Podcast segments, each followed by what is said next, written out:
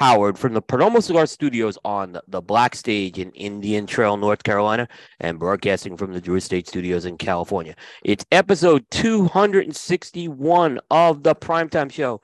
Tonight, we welcome back James Brown of Oveja Negra Brands. And as always, the Primetime Show is sponsored by Saga Cigars. De los Reyes introduced another chapter of the saga. Saga Celeste. Celeste is a Spanish word that means leisure after work in the spirit of the standing idea of owning your own journey and making your own saga. Saga Celeste is the perfect companion to enrich those moments of choice, making them truly yours.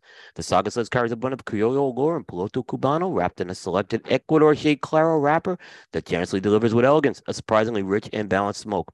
It's available in three sizes at an affordable price. Ask your retailer for Saga Celeste and by Perdomo Cigars, awarded Nicaraguan Cigar of the Year in 2014 by Cigar Journal. The Perdomo 20th anniversary brand has consistently earned the highest scores in the industry and is a top seller in humidors around the world. The Perdomo 20th anniversary blend requires tobaccos to be carefully hand selected and are well aged for a minimum of eight years. The Perdomo 20th anniversary is offered in three distinct wrappers a smooth, creamy Ecuadorian Connecticut, a rich, earthy Cuban seed Nicaraguan Sungrown, and a dark, oily Cuban seed Nicaraguan Maduro combining these beautifully bourbon barrel aged wrappers with, uh, with thick, high priming binder and filler tobaccos gives each blend a balanced complexity with layers of rich flavors and smooth, elegant aromas. Perdomo Cigars is a family owned and operated company headquartered in Miami, Florida, with manufacturing and agricultural facilities in Esteli, Nicaragua. Perdomo's highly acclaimed cigar brands include the Perdomo Estate Selection Vintage, the Perdomo Double Aged 12 year Vintage, Perdomo 20th Anniversary, Perdomo Reserve 10th Anniversary, Perdomo Habano Bourbon Barrel Aged, Perdomo Lot 23, Perdomo Mensa 70, and many more. For great tasting notes and pairing information, check out the Perdomo website at www.perdomocigars.com. And want to mention Cavalier of Geneva. Cavalier Cigars, Cavalier Cigars. Smoke gold, stay gold. Join the inner circle and follow Cavalier Cigars on Instagram at Cavalier underscore cigars and on Facebook at Cavalier Geneve Cigars. That's Geneve, G E N E V E. You can visit your local tobacconist and join the movement that is Cavalier Cigars.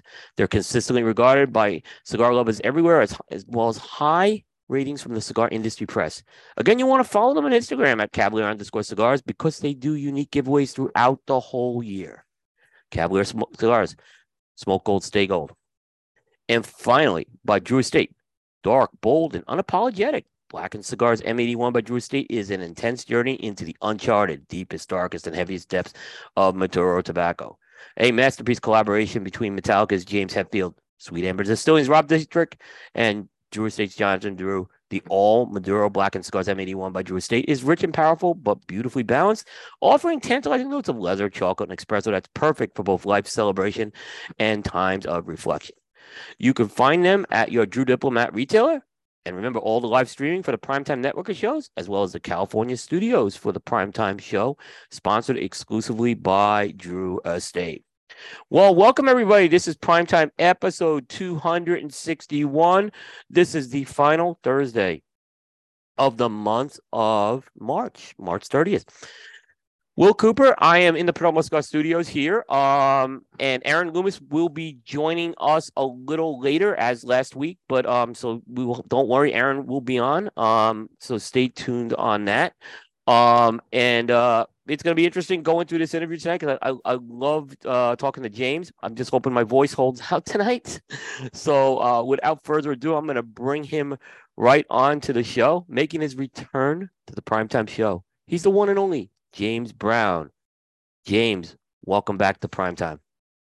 Always good to be here, Coop. Thanks for having me.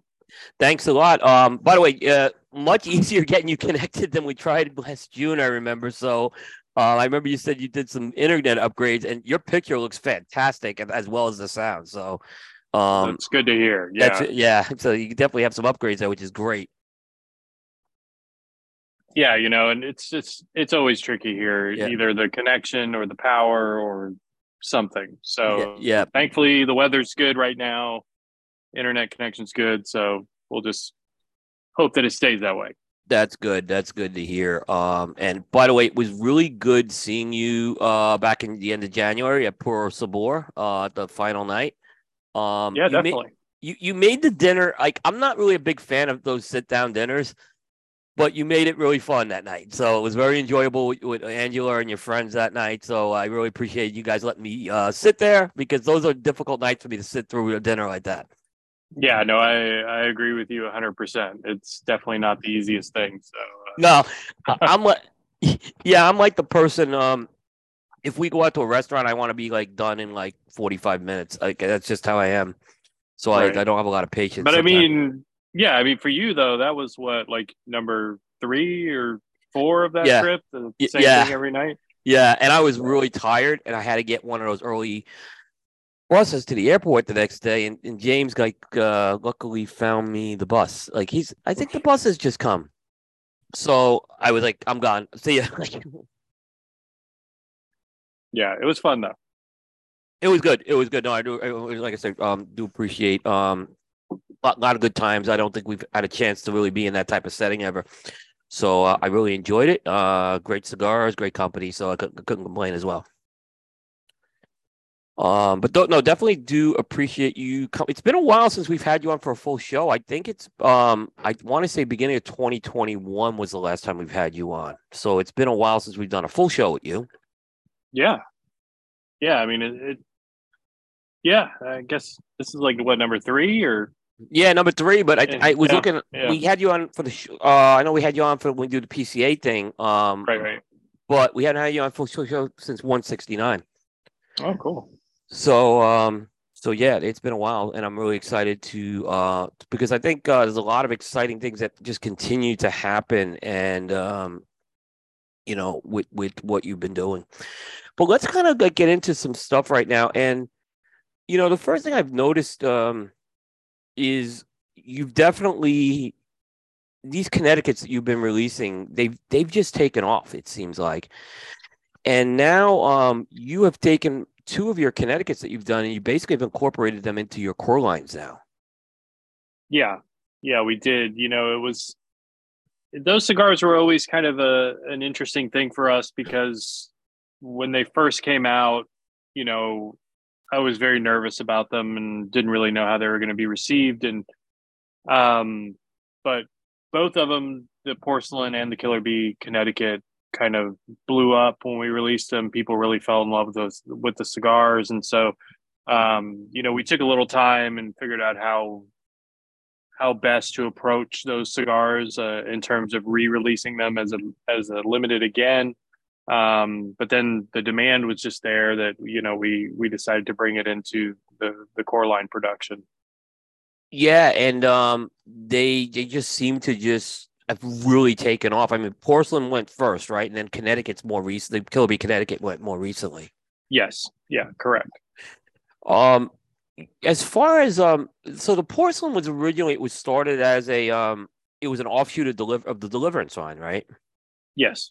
Yeah. But now it's kind. Is it kind of more standalone? Would you say right now at this point, like not really Deliverance porcelain, but it's porcelain I mean, I think so. Yeah. I mean, it's still categorized as as part of the deliverance lineup, um, but you know, it, it, definitely has carved its own niche in our portfolio and and with our customers. So right.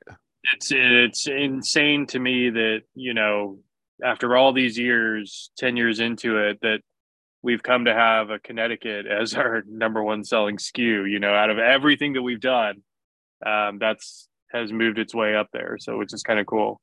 Yeah, I mean, I was reading the commercial for the Blackened early on, but I mean, you're you're you've done the dark bold and you've done those dark bold cigars for many many years. Like, so mm-hmm. that's what that's what you kind of we grew up with with with you. Yeah, it's kind of ironic that uh, Connecticut, James, you said if, if anyone asks if James Brown can do a Connecticut, I think the the answer's been made here. I mean, these are real. You know, you know, I'm in love with that robusto porcelain too. I mean, that's a fabulous yeah. Yeah, so I think you know we we took a very different approach to it and i i think that people have done you know kind of a little bit bolder connecticut's throughout the years um, but i think what we did with porcelain especially and also uh, you know the killer bee connecticut I, I, feel like it, it really works and it, and it makes sense and you know people responded to it uh, very positively, which I was very happy to see because it was important for me to you know, not go too far out of our box. I wanted right. to cigars that were still appealing to our core group of, of customers um, but also to new people. You know, it's a great intro product into to what we do and to our other lines. Yeah, no, I I agree with that as well. You, uh, you know, was it as far as blending goes when you were blending these cigars? I mean, you, you took several years before you released the Connecticut. Was was it more challenging to work with the Connecticut than doing the Maduros and some of the Habanos you've done over and other wrappers over the years? Yeah, I think it was because I think when it comes to Connecticut's, like your big fear as a blender or a manufacturer is to not put out, you know, just another generic Connecticut that somebody feels like they've smoked before, you know. So it's a it's a very tricky thing because there's there's a lot of preconceived notions on what a Connecticut should be, you know, and so to kind of break that mold and and do something really unique and really different, um, at least for me, it took a long time to kind of get there. And I had actually developed porcelain and was done with it for probably about a year before we actually decided to release it. Um, just because I was so nervous about putting it out there. I, I really personally, I thought it was going to be a flop. I mean, I thought, you know, our hardcore group of black label smokers were just going to kind of, you know, that's not for me. I'm not a Connecticut smoker. Um, so yeah, it was a, it was a long process and it took time, but you know, eventually we just kind of went for it. Yeah, no, I mean it was, uh, and normally I'm not a fan of the bolder Connecticut, but I really liked what you did um, because I mean it really came down to the flavors were, were, were there. It was just there was yeah. flavors, and you know um, the bolder Connecticut's a lot of them haven't done it for me, but but uh, particularly you know the, the porcelain especially um, you know like I said that robusto size is is amazing um, for for that. Thank um, you. Yep. In terms of you know you did move a these were literally limiteds right but were they limited? Were they always intended to be limited, or in this case, were they limited just to kind of test the waters, more or less? Um, you know, I would say that with us, we we honestly we really just never know. Like you know, when we mm-hmm. put out a cigar, um, you know, I, I, our limited is a good example because you know we keep them coming back annually. Like I, I hate to put out a first of all put in the time, the effort, the energy to develop a, a cigar and have it be a one and done. Right. You know, like so we're always open to whatever, you know, our customers and the market tells us makes sense, you know. So a lot of times things come out as a limited and then, you know, if people respond well, if the demand is there and there's really no reason um, you know, with tobacco issues or anything like that, then it makes sense to kind of make that an everyday available product, you know. So we did that with porcelain, we did it with the Killer Bee Connecticut. We just recently at uh, TPE did it with the the Santa Muerte, which used to be a limited as well. We brought into the core line. So um, you know, when we release a limited or a new cigar in general, you just you never really know um, where it's going to be in the next year or two years. Uh, it just kind of is what makes sense for us. Yeah, and even though you're saying something is regular production, you would still consider that small batch, right? As opposed to because you're not making unlimited amounts of these. There's still a limited amount, but you're just doing it now on a more regular basis. Right. Correct. Yeah. Yeah, and I, I think that's work. Like I said, I think that's what's you know worked really well. So in, reality, a lot of your stuff you could say everything is limited. It's just you have some stuff that's ongoing, is more or less. Yeah, you know, I mean, our core line is. I think the the difference is is that you know we work really hard to keep uh, consistency in what we consider to be our core line products. You know, so for me, that's kind of an everyday job of of making sure that you know this batch is going to be the same as the last batch, and the next batch is going to be the same as that. So you know that's the thing with the core line is everything is still produced in smaller batches but it's about that consistency over time. Whereas you know with the limiteds i really like to kind of let them be a specific vintage you know right right. the, the blends are the same the proportions are the same um, but the tobacco kind of speaks for itself. So that's gonna that's kind of the difference there you know yeah, I agree. I mean, it's it's a lot of fun for me, and I think I probably said this on previous, like with uh, a line like morphine. I can compare more, this, you know, the morphine from this year, maybe from a morphine from a few years ago, and it is fun to compare and contrast those things. And and just as a cigar enthusiast, I love comparing vintages there. So yeah, yeah. and I look for basically the DNA to be the same, but you know, there's slight nuances you'll get that are different. I mean, that's what I look for, and I think that's what's fun about it. Yeah, definitely. I mean, you want to keep that kind of signature profile, but you know, if there are differences in strength and spice and different variations, I think that's really unique and interesting. And you know, I love to see that as well of what you know this year is going to be versus the years before. Right, right.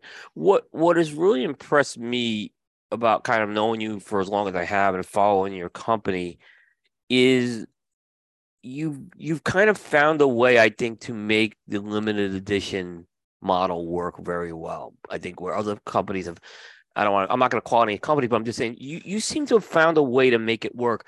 And I think it's a this is just my feedback. A lot of things you just said about you know you do come out with these things you know on on you know sometimes some of them are on an annual basis and um you know, I know certain times of the year is when I can probably look forward to that. So, I, I, is that kind of been your secret here? What? Because I really believe your limited edition models worked very, very well. You know, I don't know. Um, I think we just kind of we kind of adapted this model early on to, to see how it would work because you know for me I I still get really super excited about making cigars and I love yeah. putting out I love putting out new products and developing a new product, but I also get just as excited about, you know, working on the next Bishop's Blend or Morphine or, um, you know, any of the Blackwork stuff, the limiteds that come out. So, um, to me, it just keeps it fresh and it keeps it interesting. And you know, you you still get these cigars that you love. You may not get it every year, but you know, you know that it is going to come back at some point. So I think that it works well because it, it, it keeps people interested and it keeps them hungry for the product. And you know, if you haven't had, you know, like I'm smoking the new SNR that just came out. You know, we haven't done that cigar for a couple of years now, so everybody gets excited to to have it come back. Um, and so it's it's just a like I said, it's something that we tried out early on, and it really started to work with the stuff that we were doing, and and we stuck with it. And you know, it's the tough thing for us, I guess, is you know this industry is very much driven by a what's new right. uh, mindset, you know, and and I understand that and I get that, and so for us, it's tough to sometimes find the balance between new products and kind of everybody's old favorites, you know, that they want to see come back every year or every other year, you know, because you know there's only so many that we can yeah. do throughout the year. So that's kind of a tough thing for us. It's like, okay, like what is the year going to look like? How much new stuff versus, you know, the older stuff? No, I, I agree. Do you, do you, uh, I was actually going to just ask you this. So, you know, you over the years, you've come up with a nice portfolio of these limiteds, but then it gets to a point where you can't release every one of them every year. So is it like almost like picking between your kids sometimes if something has to kind of, you know, sit out this particular year?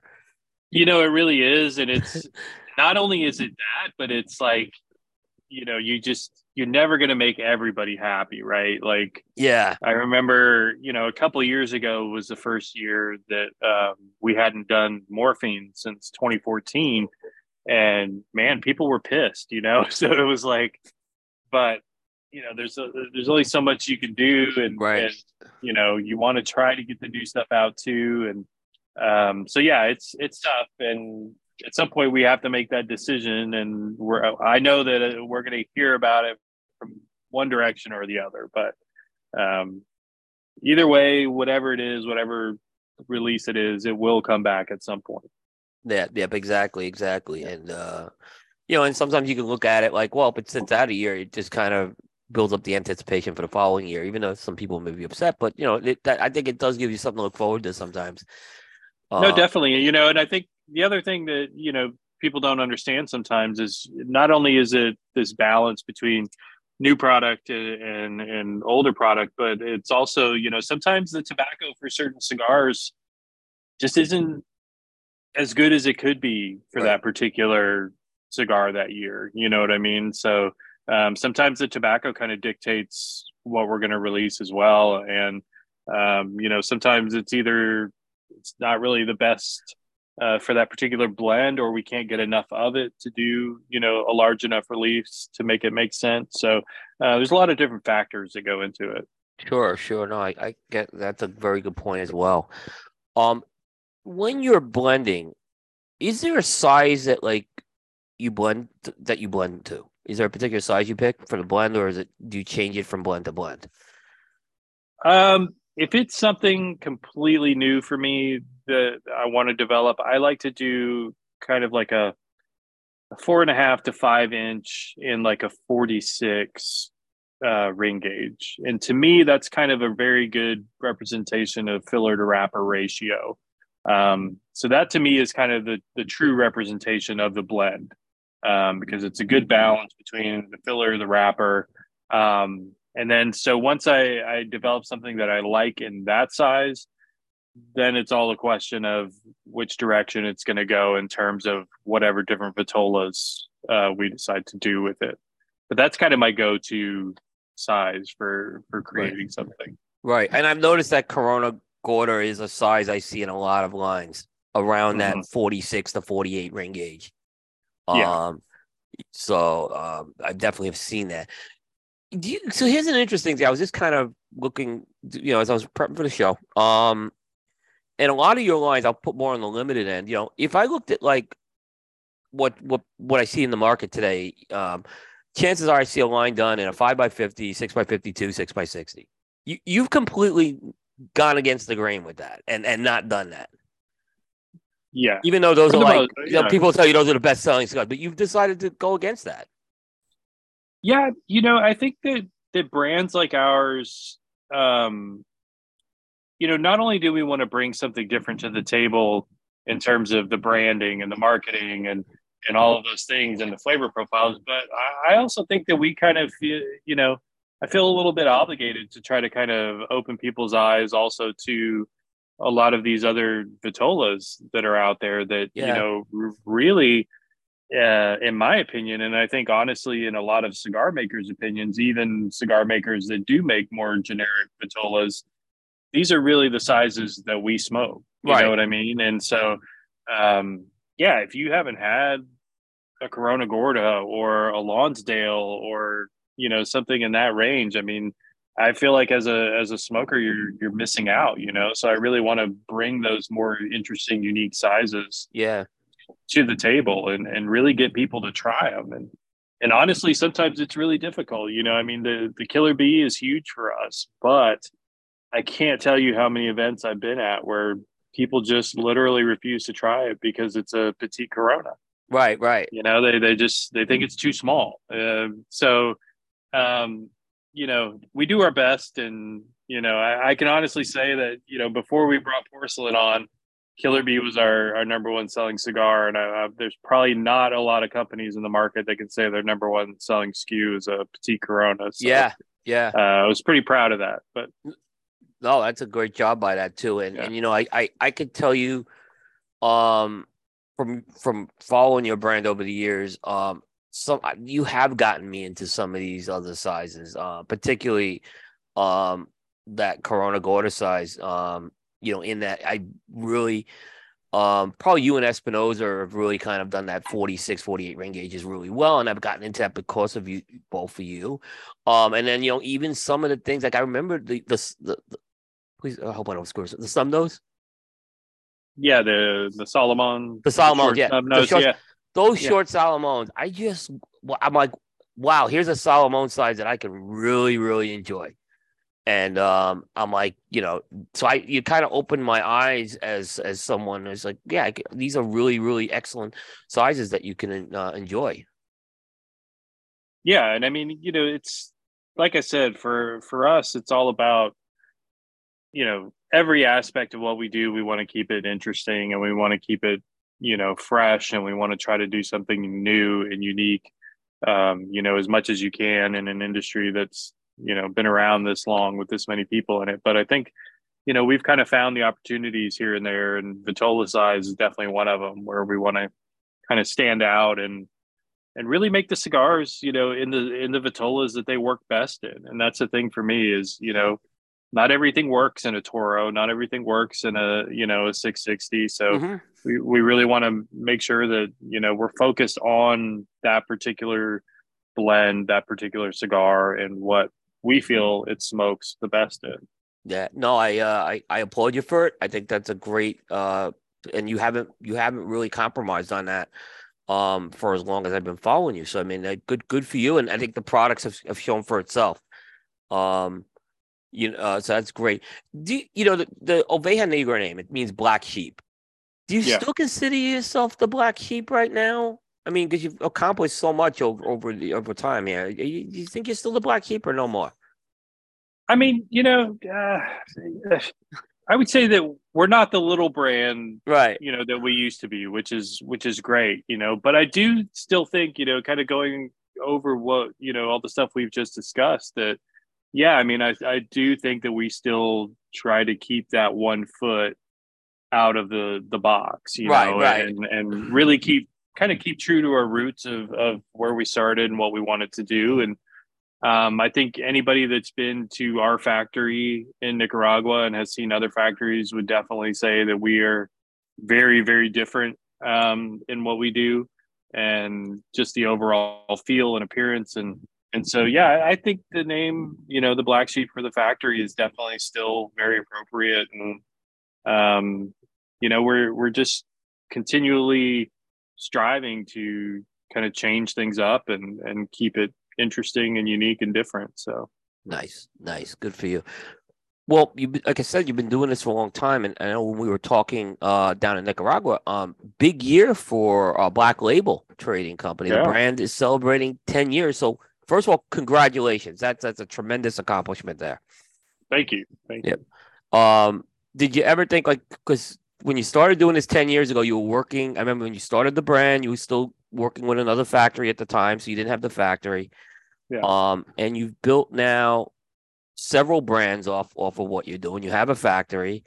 Um, so I mean, I guess it, is it is it what you expected? You know, for the ten years. Um, you know, honestly, back then I didn't know what to expect, and it was just kind of like every day we just kind of take it as it comes and see what happens, and um, you know but yeah it's it's crazy to me that it's been 10 years. It doesn't feel like it um but you know looking back i, th- I think that I, I am very proud and and humbled on what we've accomplished and the amount of support that we've had from you know the industry and our, our consumers and our retailers. Um, you know that's just been incredible to see. And and for me that's the awesome thing is to see how many people have really embraced what we're what we're doing and what we're about. And um you know kind of getting that that kind of that that black sheep black label message across.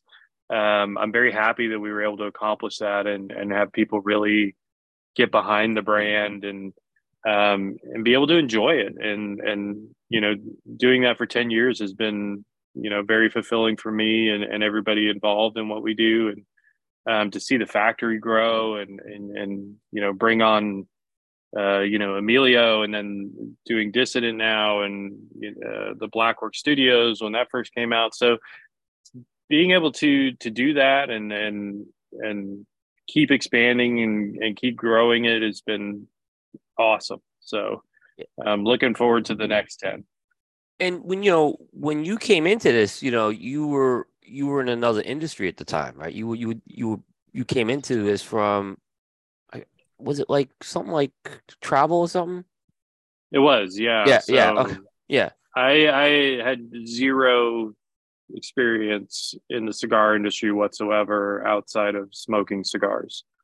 So yeah, I mean it's uh it's it definitely came into it from the opposite side of most people. You know, most people that start brands or you know involved with cigars some way in the states whether it be retailer you know sales rep whatever it is um, and yeah for me it all started in nicaragua on the on the manufacturing side and so um, it was a very different experience and i think that it's one of those scenarios where ignorance is bliss and you know not having that experience in the industry, I think was really helpful because we were able to kind of do things the way that we wanted to do it without any outside influence and and Yeah. you know just kind of go for it and trust our gut and you know thankfully it paid off Yeah, I mean, um, you went full blown into this, and you know, an, another thing that I think you don't get the credit for sometimes. Uh, I think you do get a lot of the credit for, you know, obviously the blends, people notice, but it's the artwork on all these brands. This is all you.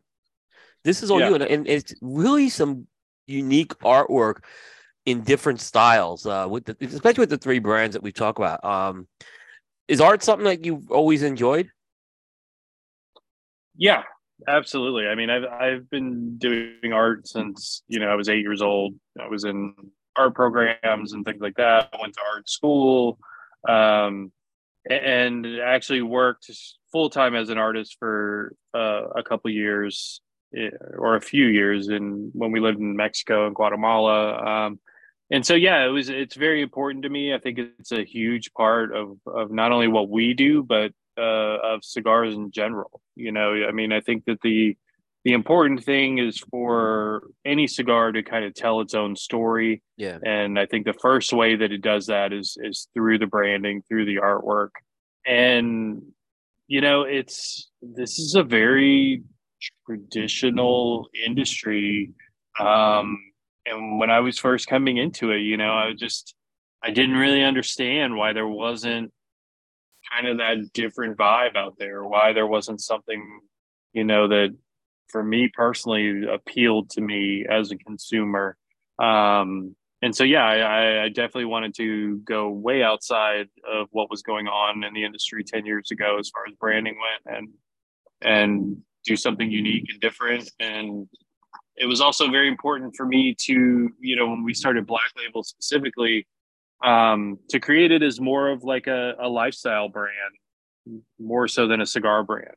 You know, I mean, I wanted people to to relate to the artwork, to for it to evoke a feeling, and and really people that's how they get behind it. You know, and then when the cigar is good, then they kind of find their their thing. Um, but it's it's like the whole package. You know, I think it has to be the whole package for it to work. Um,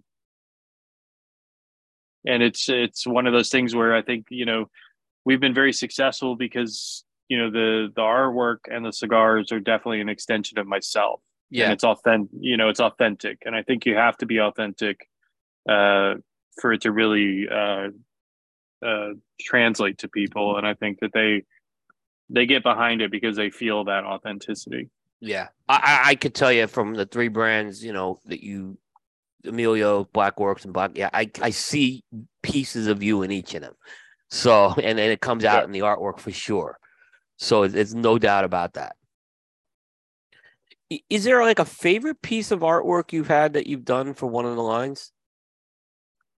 um that's tough uh i would say for uh i'll just go for both of them i would say for black label i really like uh what what i did with bishop's blend Beautiful. Yeah. um, for a couple different reasons. I, I like the artwork itself, but you know, back in 2016 when we launched that cigar, that was kind of our first, you know, venture out of the black and white uh, Yeah. motif, and so I think that the going red with the bishop was a huge impact, and it really kind of showcased the product as being you know very unique and different uh, for Black Label. So that definitely is one of my favorites. And then I think for Black Works, um, probably the Lizard King is like one of my favorites. Yeah, that's yeah. A, I like that one. Yeah. The color, the use of the color was really cool in that. yeah. Thank you. Yep. And then, you know, I like, you know, we Emilio was kind of, I think, this is how I looked at it. Emilio, I think, was your biggest challenge. That's the one I looked at because you had there was this brand that was out there for a while, and you had to figure a way to fit it into the Oveja Negra framework. Um, so Yeah, what, what yeah. went into that when you did that? Well, yeah. I mean, like you said, it was tough because yeah, Emilio's been around forever, right? Yep. And I would say that you know, in terms of branding, in terms of names, in terms of all of that, um, it was very traditional from the get go. And when we took over that aspect of Emilio, it was still during the time where it was kind of the you know the FDA was looming Yep. with this idea that you weren't going to be able to change anything uh, in terms of sizes and cigar names and you know if it was in the market by this day then you have to keep it the same and all these things and so when we took it over it was even more difficult because we really had to stay somewhat within that framework um, you know with names like AF1, AF2, Right, right. Suave. Um, so yeah, it, it took uh, a lot of time and, and kind of kind of breaking everything down and kind of rebuilding it back up and figuring out like you know how do we make this cooler how do we give it a vibe that, that makes sense and and most of all a vibe that's kind of cohesive uh, within itself uh, which i think is really important you know for any brand so um, yeah it was it was a tough challenge and i think that we were getting there and and we're still working on some some new stuff for emilio but I think it's definitely coming around and people are becoming more, you know, responsive to it and, and really figuring out like, yeah, not only does it look cool, but the cigars are really good too. And and so it's it's starting to build, which is nice to see. Nice. Um, want to welcome Aaron. Aaron, uh, so you came on, so thank Sorry you. for being late, guys. Sorry for No, late. no, you you had you had you had to do you had to do it. Um, it's all good. It's all good. So Hey, James. uh, What's up, man? Not much. How you doing? Good. Good to see you again. Same here. so so James, back to Emilio for a second. Um, the the theme of Emilio, you kind of took this music theme, right? But you kind of did it very like music themes have been done in cigars before, but you Right. took like this very different approach to it. Um, almost like instead of like it was more, almost like the things around the music, if that makes sense, like the records, the boom boxes. It's- It's kind of a different vibe you brought to bringing that music feel into that. Is, is that accurate? Yeah, I would say so for sure. I mean, I think that, you know, it's kind of like with anything, right? Like, I think a good example, like for Black Label, is like, okay, you start messing around with skulls and whatever, there's this fine line between cool, elegant, or cheesy. And I think it's kind of the same thing with dealing with Emilio with the whole music thing, you know, and, and we wanted it, I wanted it to be kind of funky and cool and yeah like you said like it's not about the actual music like you know cavatina we have the headphones Right, you know, right. That, that's how I was going. but like so you know even with suave it's like it's a lowrider but you know you kind of can feel the, the musical vibe that's associated with that so yeah, Yeah. it's more about like the the lifestyle around it than it is you know the actual music Is that something you you're into personally, like outside of the cigar industry? That's like, that maybe it's something we don't know about your personality. That these are things you're kind of into, or is it just a theme that maybe you just thought would be a cool idea for a cigar? No, I mean everything is kind of definitely a piece of me, a piece of my past, you know. Um and it's kind of this interesting mix, you know, I, I love kind of that whole black label side of things, which is more kind of the dark, the gothic. Right, right. Um and you know, but I'm also uh hugely into, you know, urban culture, you know, streetwear, uh, you know, the musical side of things. So yeah, it's all different elements of, of me. You know, when I was a a teenager, my first car was actually a lowrider, and I, I so um, you know all these different elements I try to bring out um, because it's what I know and it's what makes sense to me, and that's that's what makes it easier for me to to develop it. Makes sense. Yep, makes sense as well. Makes sense as well. Um, so there's been um a bunch of projects that you've had over the last few months, but um I want to start with this one, the the Rorschach. That's one that's been getting a little more attention over the past um like I'd say year or so. Yeah. For folks who may not be familiar with the Rorschach, talk about what's a little different about that project, maybe compared to some of the other um, things you've done so far. Yeah, I mean the Rorschach's super unique because it's it, I mean the name stems from kind of the idea behind the cigar, which is we use um, the offcut tobacco from the Blackwork Studio Productions uh, to create it. Um, so it's not an actual specific blend, um, which means that literally every batch of Rorschach's is going to be a little bit different in terms of flavor, strength, and profile.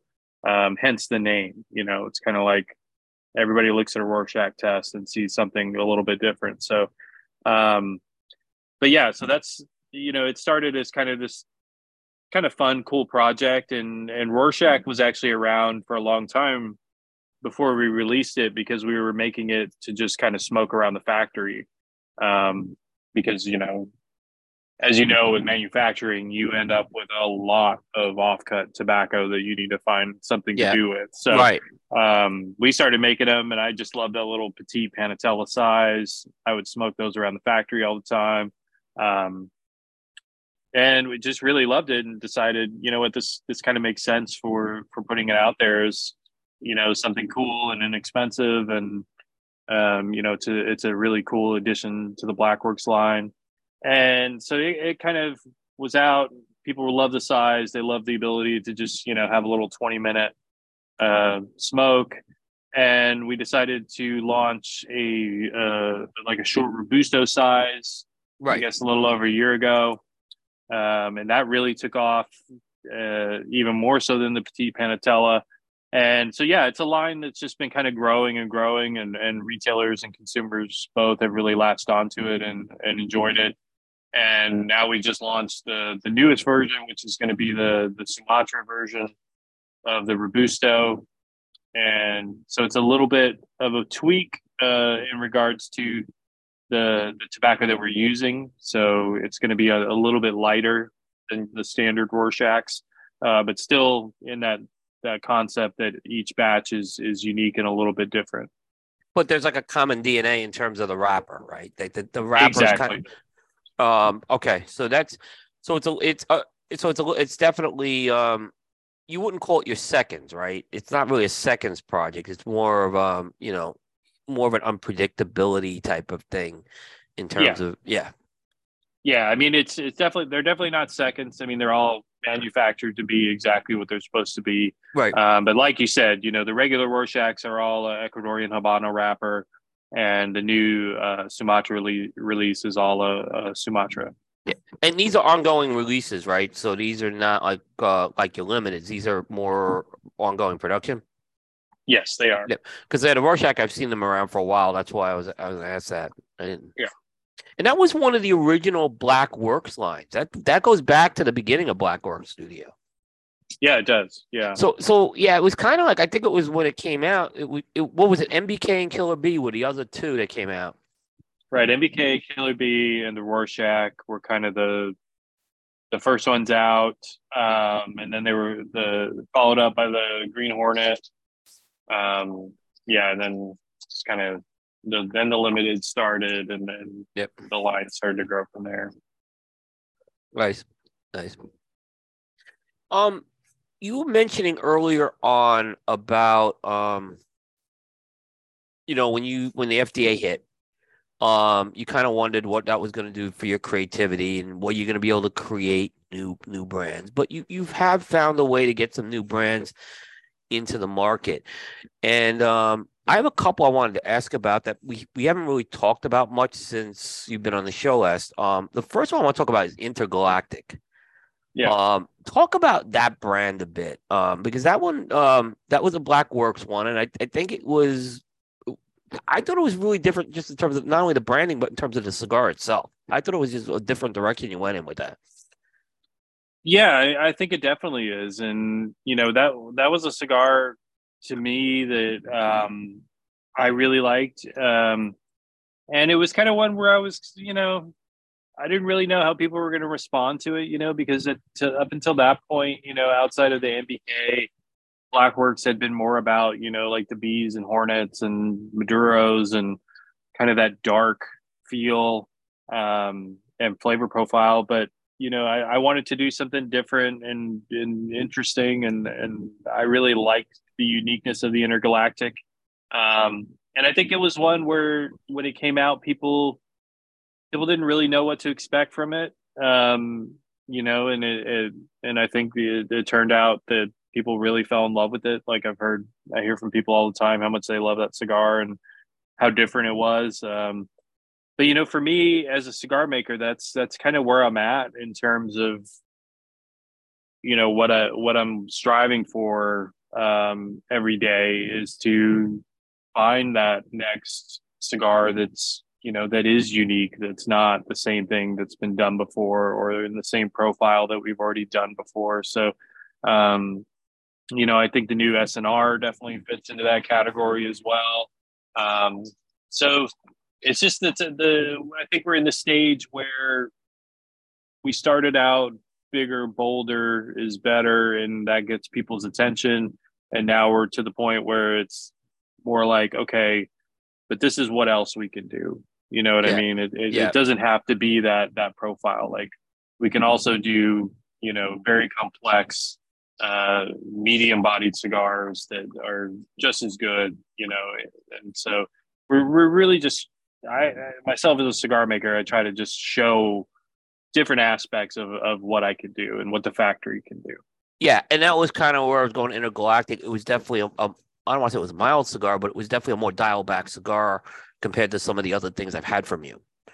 Yeah. Um, and then there was a like the other thing I just noticed on that thing is there was a lot of color on that band too, uh, which I just thought was cool. The, the kind of the blue accents yeah. you put on that were real, yeah.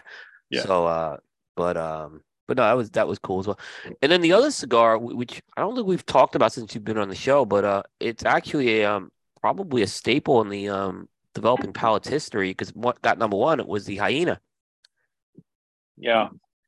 So talk about working with Cameroon wrapper a bit. Uh, first of all, like what um, you, we hear Cameroon wrapper, it's hard to get. We hear Cameroon wrapper is sometimes not the easiest thing to blend with, but you have kind of worked with this Cameroon wrapper, um, you know, for several releases, not not just um, the hyena. Yeah, no, I mean everything you hear about Cameroon is true. I mean it's it's you know, unfortunately, it's one of the few tobaccos that can be grown in Ecuador. From a manufacturing standpoint, the Ecuadorian leaf is far superior in terms of size, quality, um, ease to work with. But from the flavor standpoint, there's zero comparison to real African Cameroon the trade off there is real African Cameroon is a very small leaf. Uh, in terms of quality, there's a lot of issues, uh, cosmetic problems, breaks, tears, holes, things like that. Um, so it's very expensive, and you get a very low yield uh, out of it. Um, but nothing in the world tastes like it. Um, right. And so, you know, we had kind of held off working with Cameroon because we weren't really able to get um, you know, the quality Cameroon that we wanted to work with. Um, and so when the time came when that did come available and we were able to to work with it, you know, I wanted to to do a couple projects with it, you know, and then we did the Swarm for the yep. Killer Bee line, um, and then we we did the Hyena as well, and um, you know, for me, both of those cigars are very much blended to highlight the attributes of, of Cameroon wrapper. You know, the the Cameroon is really the star of the show there, and and you get that unique profile um, that you can only get from from good African Cameroon. And that was kind of the the focus there. What was the inspiration of the hyena name? I'm just kind of curious. I know what a hyena is, but kind of how did what was the inspiration for that and kind of putting it in with um Black Black Work Studio? Um, you know, the, one of the coolest things for me with working uh, with Cameroon was, you know, to be able to work with something from Africa since, you know, I lived there for, or my wife and I lived there for almost six years. My son was born there. Um, so it was cool. I wanted to be able to kind of tie in that aspect um, of our life mm-hmm. uh, into a cigar. So, uh, that's kind of where we decided to go with the the hyena motif, which to me it's like if you think of a hyena, it definitely says Africa. Yeah. Um, and it, it, was just you know branding wise, I thought it was a really cool animal to kind of represent it, and I think that the the cigar as well is kind of you know I like that kind of gritty raw aspect that it had to it. Um, and so yeah, I think that just kind of is is what came into my head uh, with the blend was the the hyena made sense. Yeah, I knew it was more than just the uh the creature. I knew it was or the Yeah. African. I knew it was. I remembered Yeah. there was something. I just didn't remember what it was. That's why I wanted to ask that.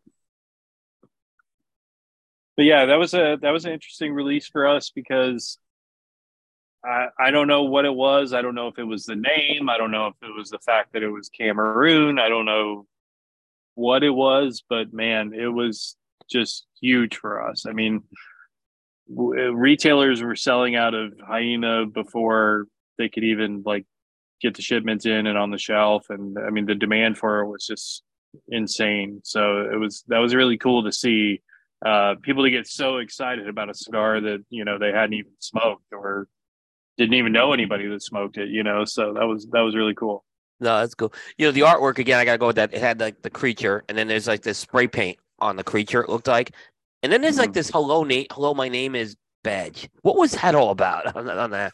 Well, you know, when I was a when I was a teenager, was, me and my friends were all you know pretty big into graffiti art and, and things like that, and um, kind of an easy way to uh, you know put your tags on things when you didn't have paint or whatever is we would use those "Hello, my name is" stickers Right, right. and you could go through and you would write, you know, tag whatever you want on a hundred of them and just carry them around in your pocket. And, you know, you could just stick them on whatever you want to stick them on. So that's kind of where that came from. No, it's cool. I, I, I always look for those little things on like the banding and the packaging, and, and that won't always strike. So I gotta ask him. At some, I always forgot Yeah. to ask you about it. So I, I just remembered tonight as I, Yeah. I had it in my notes. So that's good. So that's good. So um, so no, definitely uh, um, a really uh, like I said, really good cigar. And um, and then you of course mentioned you did redo SNR for just recently. So that's just come out. Um, so now that has been that's now a barber pole. That is. It is. Yeah. Yeah. Yeah. Yeah. I know you smoked it. Uh, Yep, it was very good. At the dinner. Yeah.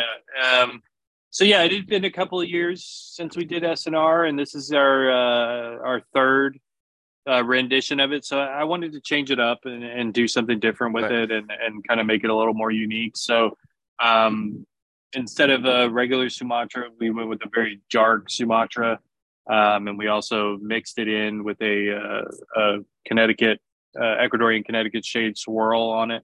Um, tweak the blend a little bit, so uh, it's it's definitely a different cigar than than probably the last SNR anybody smoked. Yep, uh, it's uh, it was it was it was yeah, it was definitely different. Very very good cigar too. Um, I really enjoyed that. Um, we were talking about Nicaragua um just now. Um, you've got the factory visits re- going again. Yeah, we just finished uh, about a week ago. We just finished our last tour for the year. So we ended up doing uh, what did we do three or four this year? Yeah. So yeah, it's great to have you know travel. Um, most of all, back to normal for Nicaragua. You know, the airport was closed for almost three years, outside of just one one flight a couple times a week. So Yeah, um yeah we we decided that once once the airport got open and flights were more regular that we really wanted to get the tours going again and uh you know we had some great groups lined up for this year and it was nice to nice to have people back you know not only at the factory but to be able to to see Nicaragua and spend time here so yeah it was good nice. And um, if folks, like I've gotten asked this a few times, if folks want to go on uh an Oveja Negra factory tour, how, how do they go about doing that? uh we have all the information on our website Okay. Um, and so the best thing to do is just go through the website, kind of read the details. Um, and if they have, you know, more questions, there's a email uh, on there as well. They can email us. Um, like I said, we we do three, maybe four a year, depending. Um, they're only through January to March, which is based around the the tobacco growing season. Uh, that way, you know, people can go out and see plants in the field and and tobacco in the barns and and all that stuff. So um, that's kind of the timeline that we do it in. Okay. Uh. Groups, it depends. Sometimes groups are random. uh, people that come together. Sometimes people put together their own group.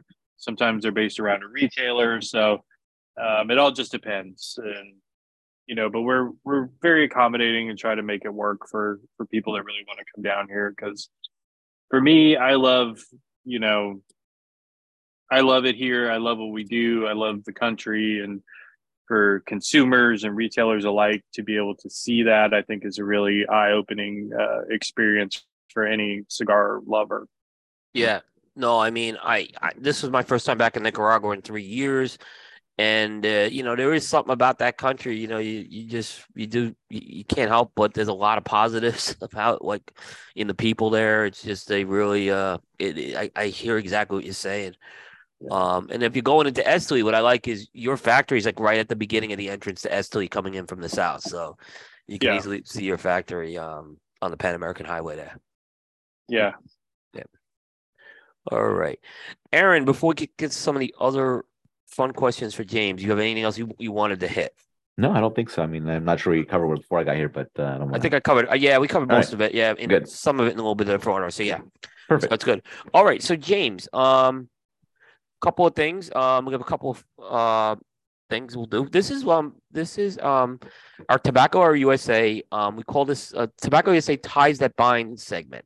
Now, what the ties that bind are is is a question I'm going to ask you, and what I'm going to say to you is I'm going to name to you three things, and you got to tell me what they all have in common, kind of what binds them together. Um, now I I've been making these really hard. I so I have tried to make these easier, okay?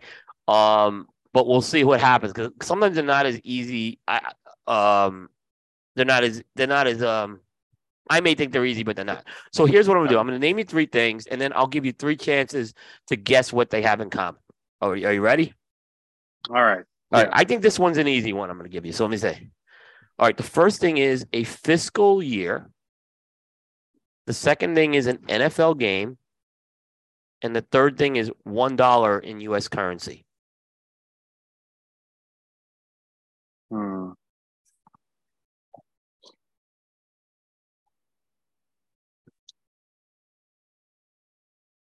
Yeah, uh, you can go ahead and count all three out. All right. Uh, Aaron, do you want to take a guess at it? I, I think I know it. Okay. I think I know it. Um, it's all things that can be broken down into quarters, correct? Correct. All That's the answer. Yep. There, yeah. So all That's things that can be good. broken into quarters. So, uh, like I said, sometimes I think Makes they're sense. easy Yeah, and, yeah, yeah. and when you're on the other end of this, it, it, it is different. Yeah. But so so no no problem at all. Uh, but so all good, all good. Yes, so that was our ties that binds. Uh, Aaron, you get that one. Aaron's been pretty good at these. He I don't tell Aaron the answer to these, and um, he usually gets it like one way or another. So Yeah, I think I think once you say football, my brain kind of turns off because I don't follow any sports at all. Like, Yeah. I thought the fiscal year one would throw you off. I'm like James ain't like a guy who's like dealing with spreadsheets. yeah, no, Right. That's all I think. I said that Yeah. one may be the one that throws him off a little. Yeah. So he's like, uh, okay. Oh, good. All right. So, James, this one is an easier question because this is our cattle baron steak question of the night. And um, I assume you like hamburgers. sure. What is, give me your ultimate hamburger? Like, like what I would want on it, or Yeah. like where do where do I like to eat a hamburger? Um, What, what if you, were making if you were having one made for you, what would Yeah. you request on it? Oh, okay. Uh, I'm pretty basic, man. I think like I'm old school cheeseburger. Um, definitely bacon. Maybe you know I don't do lettuce, tomato. Uh, maybe pickles, mustard. I think that's Uh, that's yeah, okay. That's probably the most basic one we've heard, I think, so far. Yeah. A lot of people still like want the tomato and lettuce, but yeah. yeah. Yeah, we- and I'm I don't know. I'm not a I'm not a caramelized onion guy or any of that Right. stuff. Like I when it comes to hamburgers, I like basic. Yeah. Right. that- That's Yeah. Yeah. Someone I don't see as an avocado guy on a hamburger. I mean, so, No, I don't. I, I don't do avocados. Yeah. no, no, no, Just- definitely not. Yeah, not only for the taste, but just on principle. Yeah. there you go. Good man. Good man. Uh, No, it, it's it's uh, like I said, a lot of people tend to go basic with the hamburger question. We've noticed there was only one person, and it was like last week. He got exotic with it, but uh, otherwise, uh, but most people tend to keep it simple. So, but that was the most basic we got. So, um, good job, James, on that. Yeah. All right, so I got to do one more commercial reads, and then we'll do the sneaker segment we talk about. All right. Um, all right. So, um, I'll tell you. Let's see if my voice holds out, Aaron. So, um, I'm battling a head cold here. Yep. So, all right. Taylor Smoke, located in the heart of downtown Charlotte's epicenter, and now the outside the Charlotte Motor Speedway in Concord, North Carolina. Taylor Smoke is your one-stop shop for a tailored smoking experience. And we'll mention Jerry Tobacco. Uh, with over 50 years experience in the tobacco business, from growing and curing tobacco to cigar production, the Jerry Tobacco farm has been able to continue to deliver products using that authentic Corojo leaf. Now with Jerry Tobacco, Hunis and Justo bring their very own brand to market, each containing the authentic Corojo leaf. Aladino is available in a wide variety of blends, including the latest release, the Aladino, Aladino Candela. And each of those Aladino cigars represent the golden age of cigars from 1947 to 1961. They're available at your local retailer. Be sure to ask for Jerry Tobacco, a legacy that is tasted in every draw. And when I mentioned Corona Cigar Company, at Corona Cigar Company, they take fact that they are cigar fanatics just like you. That's why you'll find the best selection of the rarest and finest premium cigars available anywhere in the world. Plus, they have special limited edition cigars available exclusively to Corona Cigar Company from famous international cigar makers such as Drew Estate, Aganorsa Leaf, Oliva, and more. They have the best selection, best customer service, and money saving discount cigar prices. But don't just take their word for it. Forbes magazine selected Corona Cigar Company as best of the web. Corona Cigar was voted a top five internet cigar retail by Smoke Magazine, and Cigar Aficionado wrote Corona Cigar Company, the largest best stock cigar shops in America. Place an order online at the Corona Cigar Company website or visit one of Corona's four Central Florida cigar superstores and cigar bars and see for yourself why Corona Cigar Company is the ultimate cigar experience. And I want to mention again Cavalier Geneve. Cavalier Cigars, Cavalier Cigars. Smoke gold, stay gold. Join the inner circle and follow Cavalier Cigars on Instagram at Cavalier underscore cigars and on Facebook at Cavalier Geneve Cigars. That's Geneve, G E N E V E. Visit your local tobacconist and join the movement that is Cavalier Cigars. Consistently regarded highly by cigar lovers everywhere, as well as high ratings by the cigar industry press. You want to follow them on Instagram at Cavalier underscore cigars because they do some very unique giveaways throughout the whole year. So you want to get on there. That's Cavalier Cigars, Smoke Gold, and Stay Gold. And finally, we're going to get into our Alec Bradley Live True segment, sponsored by Alec Bradley. Alec Bradley, Alec Bradley, Alec Bradley, Alec Bradley. Visit alecbradley.com to find out more about their cigars. Live true. So, James, this is our topic where we kind of get away from the hardcore cigar talk. And one thing I've I've learned from you, and I think you've actually done like some shows from like your sneaker room, right? You're a big Yeah. sneaker fan. You could say that for sure. Okay. yes. What got you into sneakers? Like, what in the world would get you into? Like, you have sneakers like like I see women have shoes. I mean, so it's, it's you have a lot from what I've seen in that picture. I have a lot. Yeah. yeah, yeah. So Yeah. No. Um, you know, I don't know. It's something from when I was a kid, I guess. You know, I mean, I guess I grew up kind of, you know, in that that that first era of, you know, sneakers really being cool, right? Like, you know, it was the, you know, the mid '80s, the early '90s with, you know, Michael Jordan and that whole uh, uh, thing coming out for the first time, like really having like a, a, a basketball player behind a pair of shoes that was uh, really cool and unique and interesting. And so I, I just I grew up with that, and and sneakers were always kind of a part of my life as a as a kid and and as a teenager, and I think it just kind of transitioned into uh, to adulthood, and you know I don't know, it's just kind of my thing. Like it's definitely part nostalgia, part collectible. You know, it's it's just kind of my my big thing. Outside of cigars, sneakers is right up there. So Aaron, I'm gonna, I have a couple points here, but I want to jump ahead to this point. All right. there is a whole, and I guess I just really learned this, okay? Because I'm not a, into sneakers, but there's this whole talking to my son. There's this whole notion of these limited edition sneakers, kind of like limited edition cigars. Like, so are these things that you chase down? yeah, I mean, and I think you know it's it's interesting the way sneakers have kind of grown and impacted society right now is so different um, and and it kind of insane how much it is. Like you know literally there are shoes that you just cannot buy for retail. You know like there's this whole world of secondary market that exists that is you know fueled by the the limited availability of everything. And and so it's a, it's very strange you know certain shoes if you just wanted to go buy it online or to the store like it's just it can't happen. Like you're gonna have to pay secondary value for it no matter what. Um so yeah it's a very interesting it's an interesting thing. Like there's you know there's websites and apps that exist that are basically like like stock trading except it's sneakers you know? So, are there like brick and mortar exclusives and online exclusives of these sneakers? Um, not really exclusives as much as like collaborations between you know companies like Nike and Adidas with you know famous musicians, athletes, things like that. Mhm. Um, so they're they're more of like a a limited edition uh type collab than they are like a, a, a store exclusive or things like that. There are those as well. They do exist, but yeah. So, uh, I found this really interesting when, when I was learning about this piece a bit.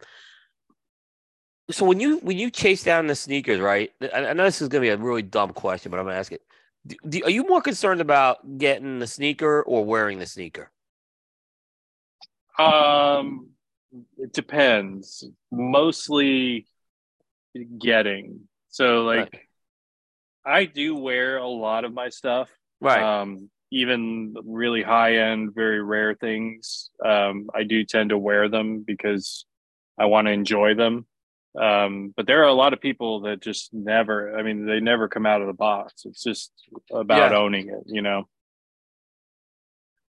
No, I mean, I and then here's, here's where I was going. That like, so when you when you buy the sneaker, do you always try to buy it? You, you always try to buy it via size, right? Yes. But Yeah. is there a sneaker that you've said I'm gonna get this sneaker, but then they don't have my size, so but I want to have it in my collection? And have you ever kind of done with that? No, no, it's for me, if I can't wear it, like Okay, good for you. I let it go. Yeah. Good. But see, what I do is like if it's something that I know I want to wear, then I'm a, Buy I'm two. buying at, at least two pairs. Yeah. Okay. Right, right, There right, you right, right, right, right, right. So uh, I, I was like amazed. Um, and then how do you? Is this kind of like I guess is it social media chasing, and how do you kind of find out about these things, these limiteds? Yeah, I mean it's a whole world that exists out there, you know, through social media, things like that. Right. Um, but yeah, it's it's it's a big, it's a huge industry um, right now, which is to me kind of the interesting part. It's like how this, you know, something as simple as a shoe has become so sought after and collectible that it's fueled this entire industry of you know huge companies just buying and selling and trading shoes. It's, it's insane. No, interesting. Now, now, if I ask you how many sneakers you have, can you tell me approximately? Um, I haven't really counted recently. If I had to guess, like maybe like 300 pairs, wow. but you know, it's like it's literally grows by the month. So there's probably there is no given time that there's not something I'm getting or after or whatever. So So do you trade? Do you trade it all, or once you get it, it's just in the collection, or do you ever purge any of the collection for any reason? It depends. I mean, there are certain things like I never buy something just for the idea of reselling it. hmm Like I only buy stuff that I like. Yeah. Um, but if I have like two or three pairs of something and I know I'm not gonna, you know, ever wear more than one pair or whatever, or I don't like it as much as I thought I was gonna like it, or Yeah. and yeah, I mean I'll trade it or sell it. Okay. But it's not like like a lot of people, I mean, that's their business. Right. You know, Yeah, that's, that's actually what they do for a living is just buying and selling sneakers. But, but yeah, no, for me, Yeah, it's like you're more of a collector. You, you just want what, Yeah. in your collection what you want, and if you don't want it anymore, you'll just tra- you know trade it out or something to pick up something else that you do want. right, exactly. Okay. Nice, nice.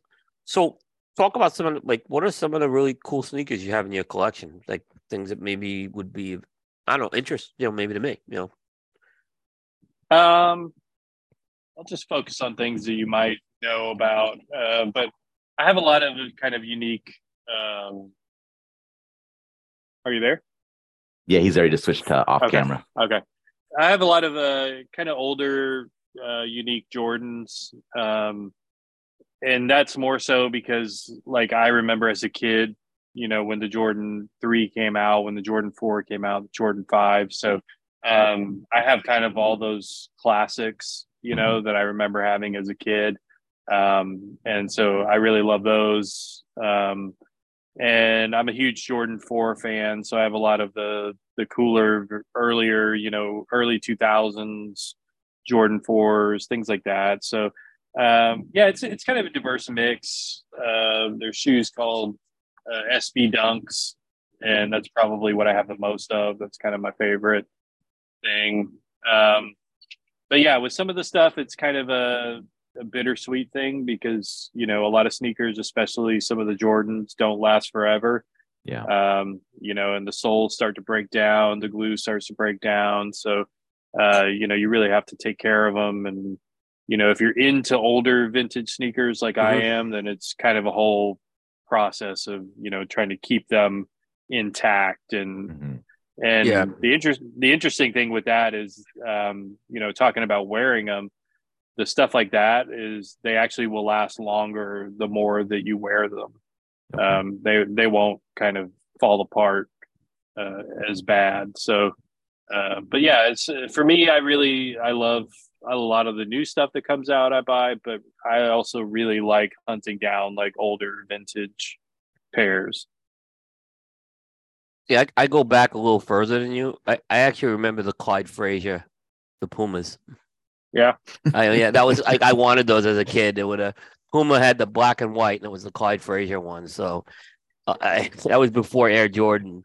Uh, so yeah i mean you know i have like i have like 1984 uh you know converse weapons yeah, you know it's like that was like the huge basketball shoe before nike came around and all that so but yeah i just i find it really cool to find something like a sneaker that's obviously made to wear people you know Yeah. 20 years ago didn't think these were going to be worth anything so to like go and find something you know like from the the 90s or the early 2000s it's still sure. you know pristine or in great condition that nobody destroyed uh, i i think that's really cool Very nice, very nice.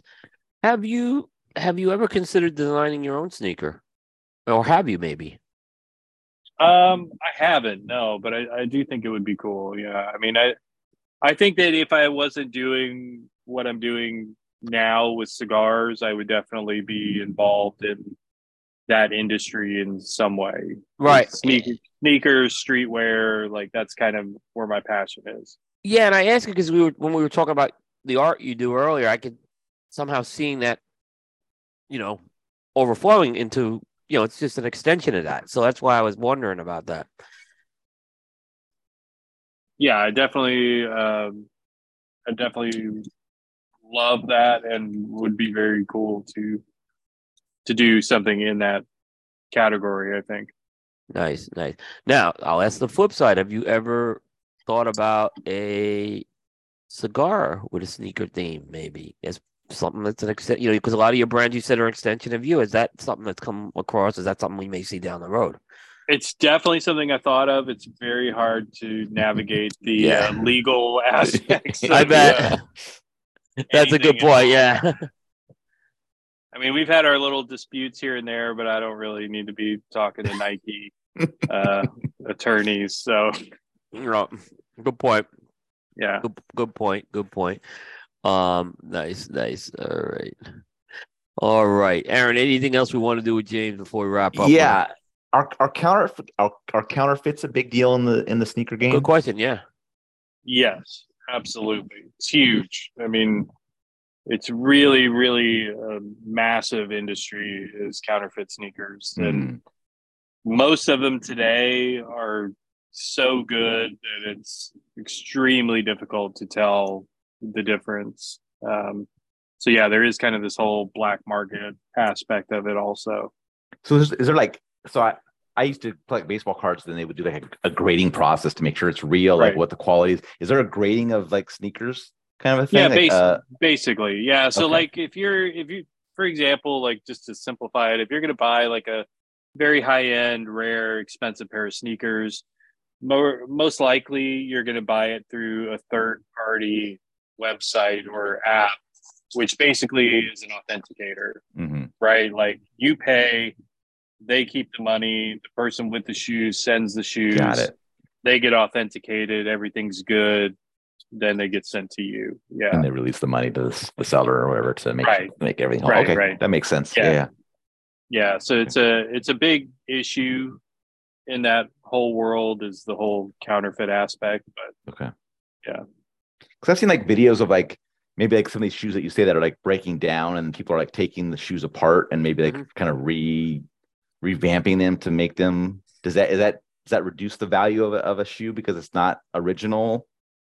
Um depends on the shoe so it's kind of yes and no Okay. like certain shoes i mean it's just a given that that's going to happen Yeah. um you know so having a new sole if the person buying it actually wants to wear it it's Mhm. a huge positive Okay. Um, is it going to be as valuable? No. Um, certain shoes, it doesn't matter. If it, Okay. certain shoes are so rare that, yeah, even if it's got replaced soles or whatever it is, Mhm. um, it really doesn't affect it. Okay. Yeah, there's a there's a whole world here, you know, in this thing that's just like Yeah. nuts. Oh yeah, yeah, Like Yeah. you It's can't. all- it- it's almost like something like you like. You feel like you can't get into it unless you're like going to dedicate a bunch of time to like really like get the history on like all the things that you need to watch out for to to do it. It's just like if you're not in by now, it's like just let it go. You know, find, find something else that you could get in a little earlier on. yeah. It's it's it's a it's a lot. You gotta Yeah. you gotta kind of be dedicated to Yeah. it. Um, but I'm wearing a pretty cool uh, pair today. I'm wearing a pair of Nike SBs. Oh, nice. 720s. Nice. nice. So like these are from 2006, I think. Uh-huh. Um, but yeah, so They are they are like mint condition, James. That's like a mint condition yeah, from 2006. well, yeah, you, you got to be very careful when you wear them. You know, you don't. right, right. You kind of see me walk. It's not yeah. all that nat. It's all, not all that natural, depending on what shoes I'm wearing. You know, Yeah. Do you do you Can't have those like um, do you have a lot of those like little booties that like um like maybe utility guys wear when they come in your house to not track mud on your carpet like just keep your shoes nice when you're going to go in maybe a, a shady part of town Um, not exactly. or do you have special but I- shoes for that but no, they do make like a. They make like a clear ah okay. thing that you can like stick on the bottom. Yeah. It'll actually protect the the bottom. there you go Um, I also use like these things that slide in under the toe box. okay Um, that will actually they keep it from creasing when you walk. oh that's cool Um, too so yeah, man yeah. There's a, I mean, I'm telling you, there's a hundred secondary markets around That's people tough. like I'm me. blown away. Yeah. yeah when we, whenever we bought sneakers the, the big sell on when you bought sneakers was like uh what what like water resistant spray or something like that that was the extent of our of our Yeah. sneaker uh you know Yeah. care I just wish I could keep a pair of sneakers that pristine. I mean, that's Yeah. just I'm looking at that. I'm like that that is that is dedication there. yeah. yeah. Wow. Wow. I mean, that's amazing. That's amazing. Um, well, James, I want to thank you very much uh, for being on the show tonight. I'm glad we were able to get you connected and everything. Do appreciate it. Uh, Absolutely. always a pleasure talking to you. I know we'll see you at PCA this Mhm. year. we so- will be there. Excellent. Look forward. Look forward to it a lot. And um, yeah, but we'll go from there, James. So appreciate it. Thanks Hey. for making some time today. Yeah. Real quick though, Coop, about PCA. What do you what do you think about the new date for next year? Oh, okay. Um, okay. James, you I- want to you, wanna- you want to hang around for 25, 21 21 minutes? We're going to talk about it actually. yeah, you want you want to kind of come on, IQ. You want to kind of do one more segment? Do you have a little time? I have a little time, sure. Okay, it's not a long segment. That's why. So let me just do one more sponsor read because I- I'd like to get your take on because I do have a very different take than most people on this. All right. So let me just read these. Uh, I'll do these reads and hopefully my voice don't die. All right. Uh, I want to mention um, JC Newman Cigar Company. Founded in 1895 by Julius Caesar Newman, JC Newman Cigar Company is the oldest family-owned premium cigar maker in America. For four generations and 127 years, JC Newman has been handcrafting many of the world's finest cigars. JC Newman is headquartered in an iconic 111-year-old cigar factory in the Ybor City National Historic Landmark District of Tampa, Florida. At the factory known as El Reloj, JC Newman does premium cigars by hand and hand-operated antique cigar machines, including the all-American cigar, the American. The JC Pensa factory is the second largest in Nicaragua, with Brickhouse, Perla del Mar, El Baton, Quorum, and Yagua cigars are hand-rolled. JC Newman's Diamond Crown, Maximus, Julius Caesar, and Black Diamond cigars are handmade by Tabacalera A. Fuente in the Dominican Republic. With longtime partners, the Arturo Fuente family, the Newmans founded the Cigar Family Charitable Foundation, which supports low-income families in the Dominican Republic with education, healthcare, vocational training, and clean water. Visit jcnewman.com to learn more. And by Casa Cuevas Cigars. The Cuevas family has five generations of experience in cigar making. For many years, they have manufactured cigars for many industry leaders out of the Las Lavas factory in the Dominican Republic. Now, the Cuevas family has brought their very own brand to market with Casa Cuevas cigars. You can try the Casa Cuevas line, the Cuevas Reserva line, including the latest release of the Casa Cuevas Sangre Nueva. If they don't carry it, be sure to ask your local retailer for Casa Cuevas cigars. Casa Cuevas cigars from our casa to yours. And we're going to get into our Dunbarton Tobacco and Trust Industry Deliberation Talk segment. Uh, there is no deliberation when it comes to Dunbarton's track record since launching in 2015. This has included eight consecutive top three appearances on the Half Wheel Consensus, including number one cigar of the year in 2020 with the Mi Querida Triqui Traca and 2022 with the Mi Querida Sakakhan. Visit DTT Cigars to find the purveyor that carries the brands of Dunbarton Tobacco and Trust. So, uh, James, this was actually a very timely question you asked, right? Because this is exactly what Aaron we're going to talk about. So, um, I think it's perfect timing here. Um, I thought. Let me just kind of preface this, right? We'll, we'll get the day change. I thought there was this was a really, int- and I don't know. You may think differently, James, but from my perspective, this was probably the most interesting week I've ever seen in the PCA's history. The date change was made. There was some changes made to the schedule, um, which I know Aaron disagrees with me on. We'll get into that that I thought were good. And then the announcement that STG is returning, which uh, um, they're returning, and uh, you know I, I don't know how everyone feels about that, but um, certainly that was a big thing. But let's talk about the date change. Um, you asked me about it. I want to. Um, I'll tell you my opinion, and then we'll get Aaron's. I didn't like it. I do agree they had to move the date out of July, but I didn't like it because um, it's it's cramming the whole schedule up for the first quarter, and um, ultimately it's going to put a strain on a lot of manufacturers. I don't know what you thought, Aaron. Yeah, I mean, I think it was whether it needed to be moved or not, I don't know. Um, but yeah, I kind of agree with you. Like, everything, there's so much stuff now going on in that around Q1. It's just crazy. You have uh PCA, TPE, you have the two uh cigar festivals, um, and then whatever else might be happening. I know TA is going to move out, move out, so it's not that doesn't Yeah. play in there. But there's a lot of stuff in that first quarter. I ha- I always have been a, a proponent of having it early in the year Yeah, uh, rather than in the middle of the year because I think that's better for uh, retailers that are not in, um, you know, like always smoking weather, like the ones that are in, you know, the north, northeast, like that they have they have a winter that they don't maybe don't sell as fast.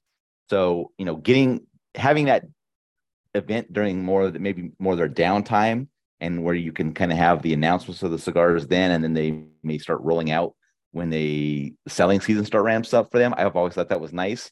Um, but personally, it's just a it's not a good week for me on an every other year basis because I have another commitment that I deal with for baseball. But um, yeah, I mean, it's a good time for Vegas, I guess, because of the March Madness and maybe you get a lot of buzz going on there. But um, yeah, there's just it's it's so busy at that time it might be tough.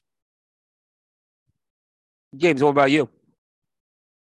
I mean, yeah, I, I think from you know an exhibitor standpoint um you know the idea of doing tpe and turning around a month later and doing pca is just like i mean it's it's kind of crazy you know what i mean like in terms of logistics and travel and expenses and you know all of those those things that come into play um, you know also for for brands like ours that like to launch new product um, you know at the shows i mean that really like brings everything into you know a very early part of the year Mhm. um, which is really difficult to to kind of figure out because you're going to need to be you know basically a year ahead already figuring out okay what's what's going to be launching in march.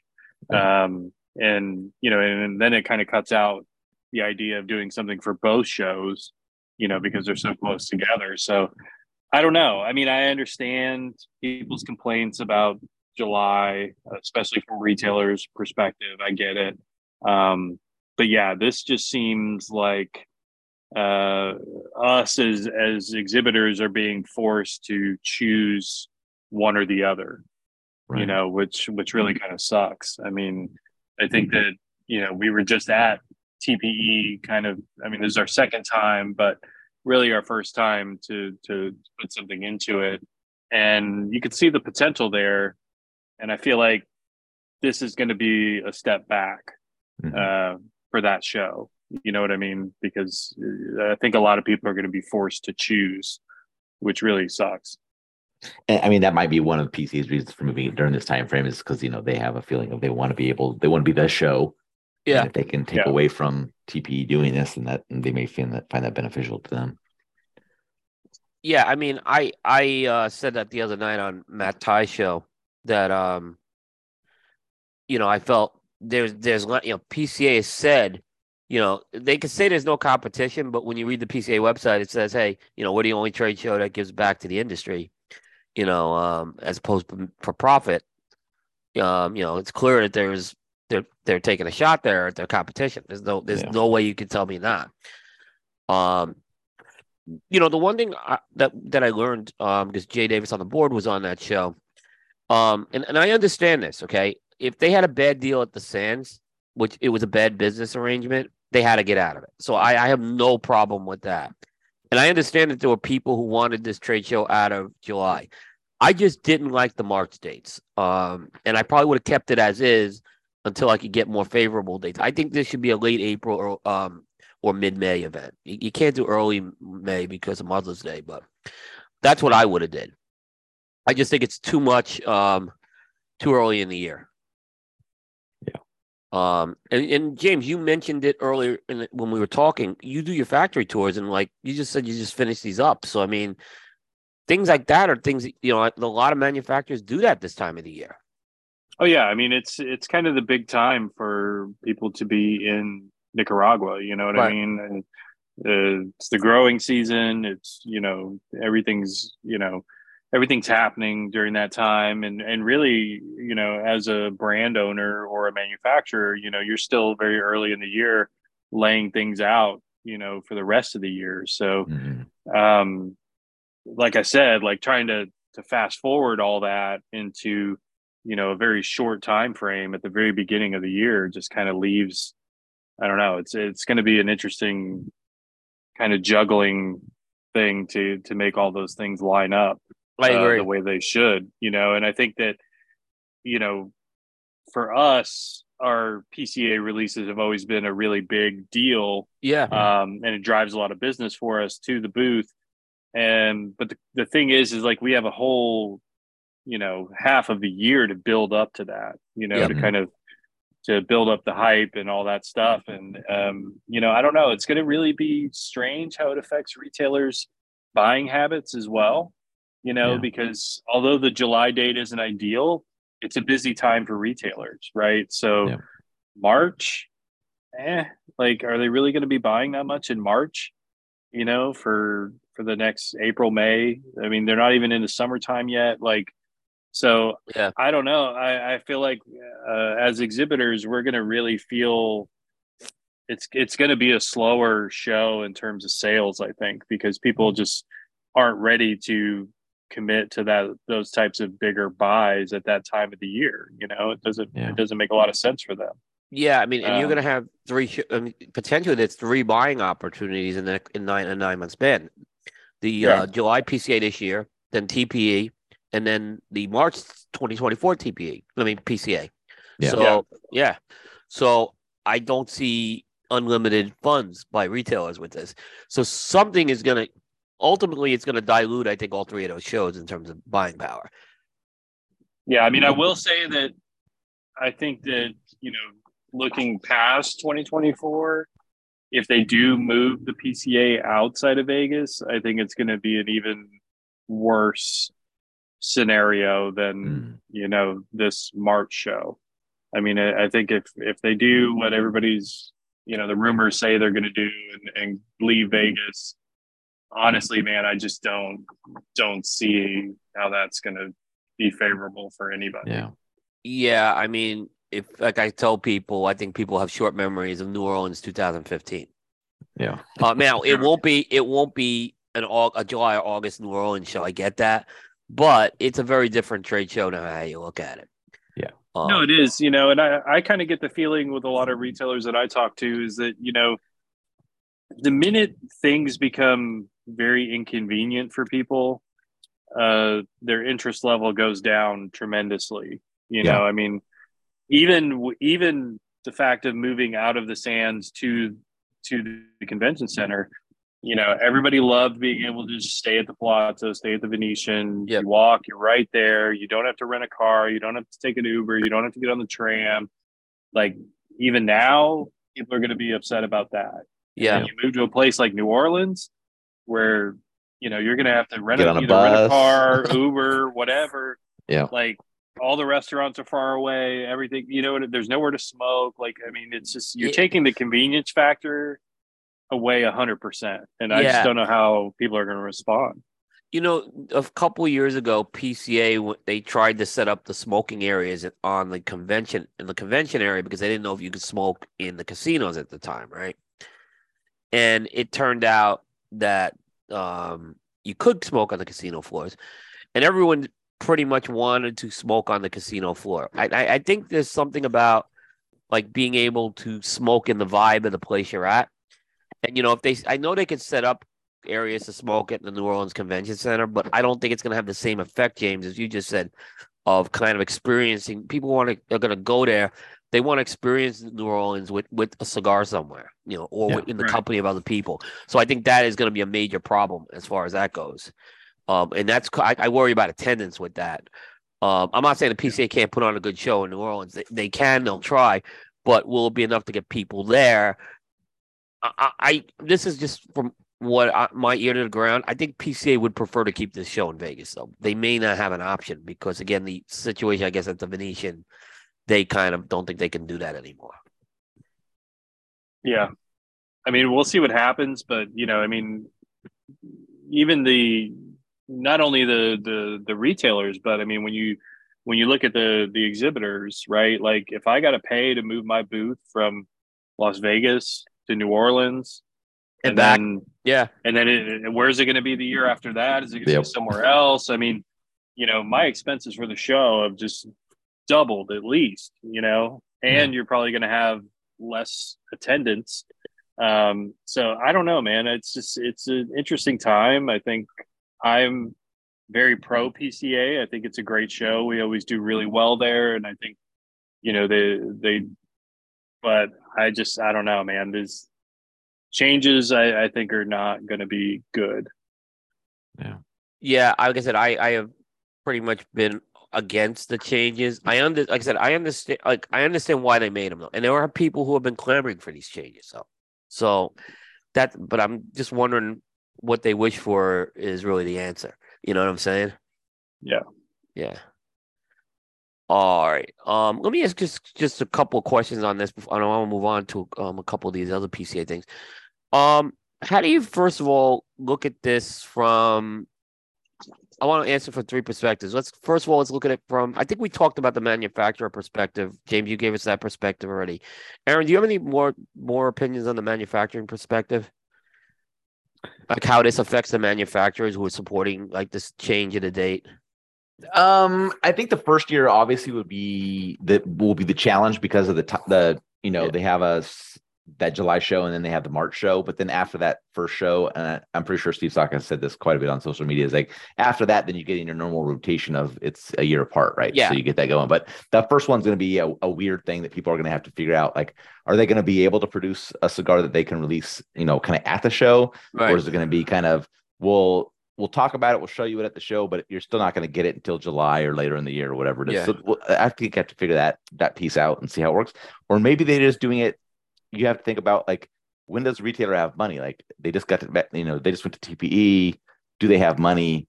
You know, a month later, um, or do I need to you know release the cigars later Yeah. on in the year and I could take orders, but I'm not char- obviously charging them or whatever, or see how it is, or maybe maybe they find a great medium here and the, and the, the deal is i'm going to take orders for something that i'm i'm yet i'm like i really haven't gone into full production on it but i'm going to take the orders and now i see what the order I like and i'll just produce to the order kind of a thing and then Yeah. maybe that's a because i've seen that's kind of been happening on a few things like kind of some of abe's like pre-sale projects and things like that Yeah. where there's you know people are kind of like pro- producing to the order and things like that maybe some thing something like that uh, starts occurring from this type of a thing i don't know Right, that makes some sense. Yeah. And you could tell me I'm full of shit, James, if that, that wouldn't fly for you to be able to do something like that.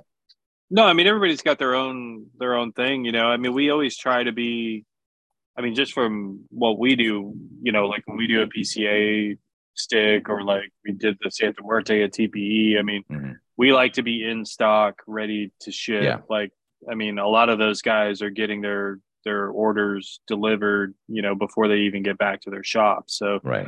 I mean, it's not really how we like to do it. We like Yep. to be ready to go. But um, yeah, I mean, I think, like you said, it's going to be a learning curve and it's going to be interesting to see how people kind of, you know, adjust to it, not only from our standpoint, but from the retailer standpoint as well, you know?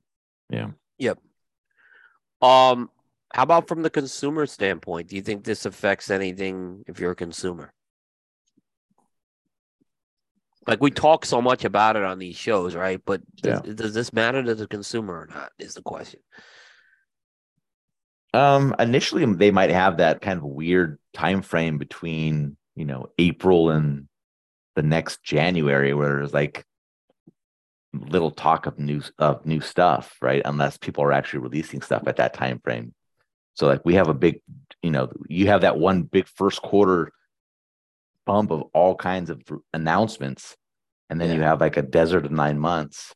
I don't know, if, you know, how that how that would hash out. I, I think what you would see is stuff showcased at the show.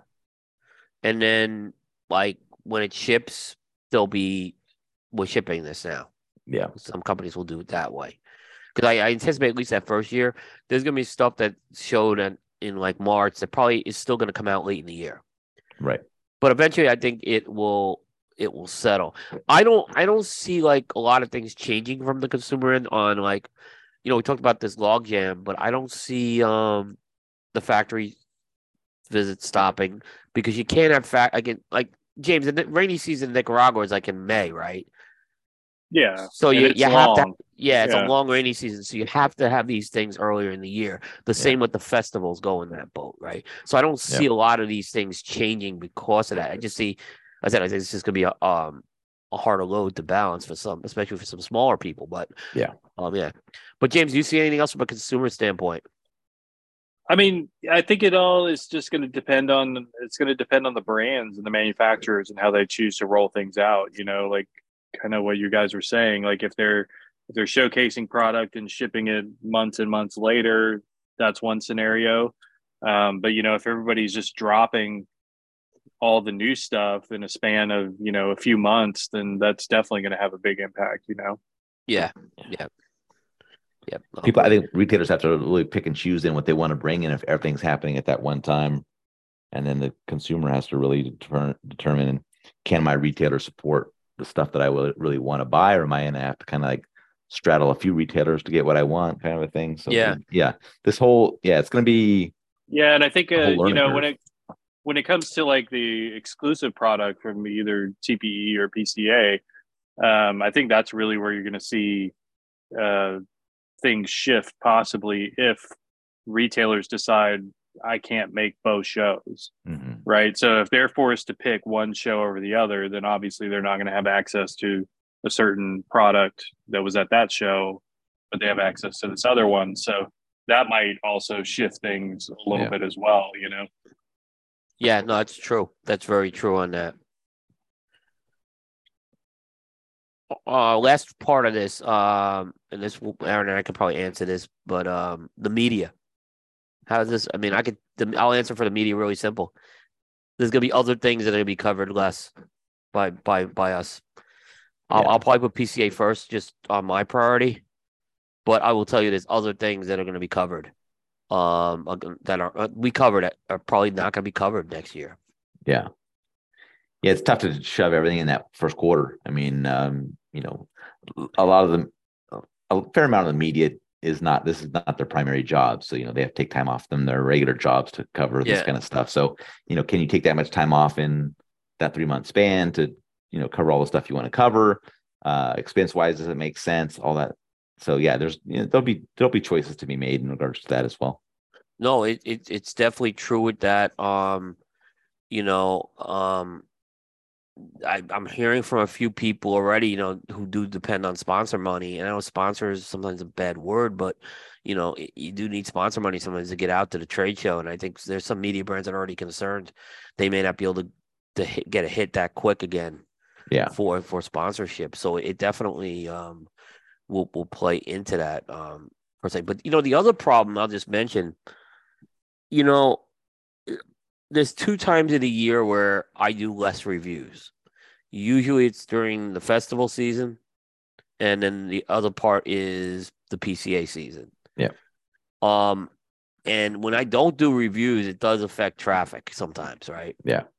Um, where I could have I have more traffic. Well, basically, what happens if I can if I can do like festival and reviews, I have more traffic, right? Yeah. But if I have all these things, chances are I'm not gonna be able to do reviews, and I'm concerned about what that would mean not having the reviews in, integrated in there. Right. Because reviews still do like we do reviews because there's still very good traffic with it. So Yeah. that's another concern I have Yeah. um as well. Yep. All right. Um, there were two other announcements I want to talk about. Um, and the second one was James. I don't know if you saw this, but um, Aaron and I have talked about this already, so I know he's got a different opinion. Um, they have changed the schedule of PCA this year quite a bit. Um, what they have done is the opening breakfast has now it's no more opening breakfast. It's moved to Friday. And the keynote's now going to be Friday afternoon. It's not going to be a breakfast anymore. It'll be a, Friday afternoon thing. Um, they're adding a couple of blending seminars, and they're adding a uh, a docudrama premiere from the Handroll guys. Um, I thought this was all really good. I liked it. Um, I thought it was really positive. Um, kind of got me interested in stuff. Aaron, what were your thoughts on that? Um, I I mean, I could take the breakfast thing, take or leave it. I mean, it's not a big deal for me. Um, you know, they've kind of um lessened that whole event um over the last few years. Yeah, they took the eggs out though. That was Yeah. Yeah, they took the bacon out. That's the bigger problem. yeah, they just took the bacon out. That was a Yeah. bad move. Um, hey, Jay, Jay Davis fought for our bacon, by the way. Just you know. yeah, Yeah. he- yeah. He needs to work a little harder. Sorry, yeah, exactly. Um, the um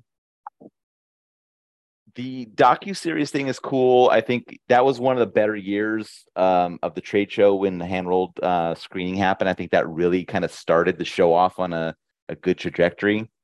Really, a lot of positivity going on. I think that was just a really good vibe. So I'm I'm all for kind of seeing if you can recapture that with a you know another kind of industry focused um, thing. Uh, the blending seminars are okay. I mean, I know last year they did the, you know, they had the Fuente one and that got a lot of buzz and stuff like that. Um, so they're kind of going back to that, but they have two. Um, I'm not sure two are needed. You know, two blending seminars are needed. Uh, I know one is a panel and one is the Toscano one. Um, it's okay, uh, but I mean, you know, me not being a retailer, it's hard for me to say, you know, whether that's attractive, and that's really who you're trying to attract as a retailer. Like, are blending seminars something that retailers, you know, go gaga over? You know, is that is that driving them to the to the trade show? um, or is it something else that they should be focusing their time on? So, you know, maybe one blending seminar, fine. Two, I don't know that there's value for for two of them. Um, and then the keynote um, with this mentalist magician, like that, that's the old PCA I know. Bring in a speaker that has zero to do with the industry. I know that you sometimes you want to rah rah some people, but that's I just don't see there's much value in that. So to me, that's like falling down in the process. You had you kind of had me at the docu series. You okay with the blending seminar, and then you get to the keynote speaker, and you're like, all right, you've lost me. So um, yeah, I kind of I'm lukewarm on the whole setup. Um, you, you did you did win me over on one thing, Aaron, while you were talking. Um, I, I do think the two maybe there's two blending seminars are too much. And I've been to blending seminars, and these scheduled are only 45 minutes. You're not going to get a lot out of them. Yeah. So I probably would have went with one two hour one instead, is what right. I would have did.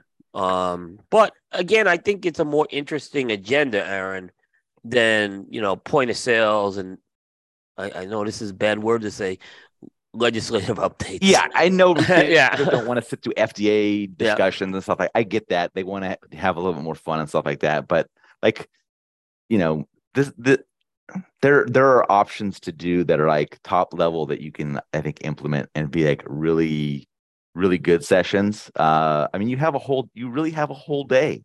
Like, take advantage of an entire day and you know get people involved and stuff like that. But I just they're, they're just not quite there yet. Yeah, no, um, but at least I mean you you've had Aaron. I don't know if folks have heard your idea. Maybe you want to say it again if folks haven't heard it, but you've had a really good idea for like an event the day before the show.